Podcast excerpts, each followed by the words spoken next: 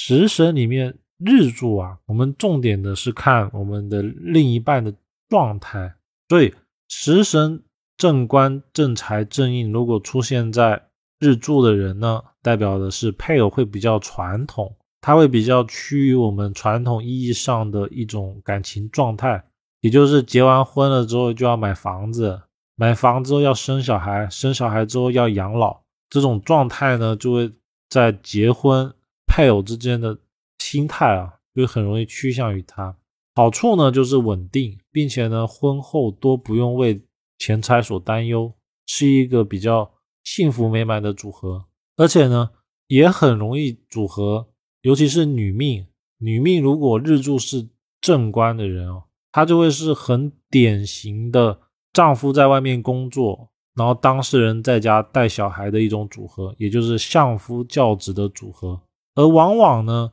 当事人也会找到一个可靠的、能够依靠的对象，然后每天只要完成自己分内应该要做的事情。其他的呢，其实配偶都会帮他处理好，就不用再去为钱财啊，或者是一些比较重要的事情所担忧。日柱如果是偏财的，当事人会更注重精神状态，在感情上呢，花钱会比较大方，以快乐为主，就是今天今朝有酒今朝醉，明日有酒明日愁的一个状态，所以花钱会比较大，他不太会为了未来而考虑。找的对象呢，一般来说层次不会太低，经济实力呢，往往会找一个跟自己差不多的，或者是比自己更好的。如果日柱遇到了偏硬，往往找的人呢会比较极端，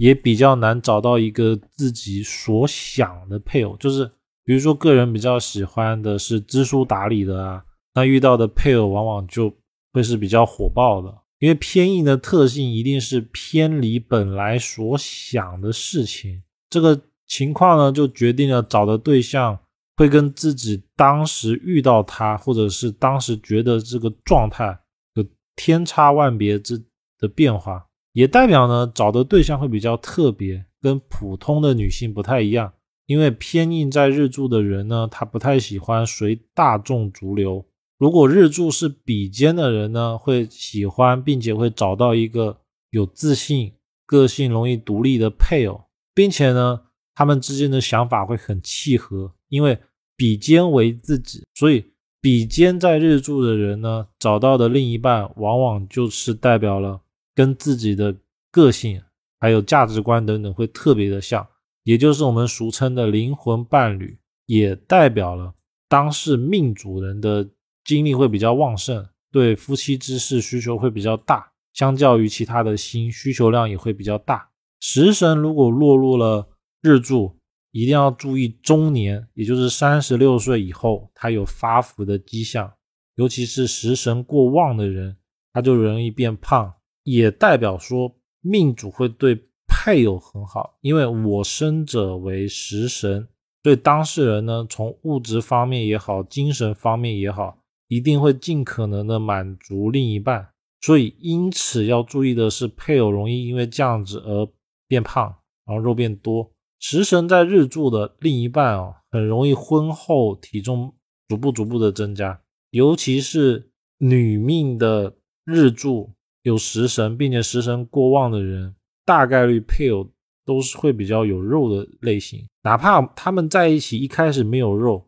只要在一起之后呢，随着时间增长了以后，他身上的肉也会不断的增加。其他呢，配偶也多代表了浪漫的类型，更注重精神层面的关系，就不太会对事业财运啊去重视。也就是食神在日柱的人啊，他考虑的是自己会不会快乐，而不是说一定要找一个有钱的或者是事业好的人。一般来说会考虑。配偶是不是事业或者是财运比较好的，大多都是日柱里面有正官、正财、正印的人是比较容易有这个倾向的。如果日柱里面出现的是劫财、伤官、七煞呢，则代表当事人在结婚之前很容易有不止一段的恋情，并且呢，恋情多是以吵吵闹闹、分分合合告终，以失败结尾居多。基本上都是失败的，而当事人遗留下来的印象呢，多是不美满、不美好的。婚后呢，也代表了他需要为很多事情所操心。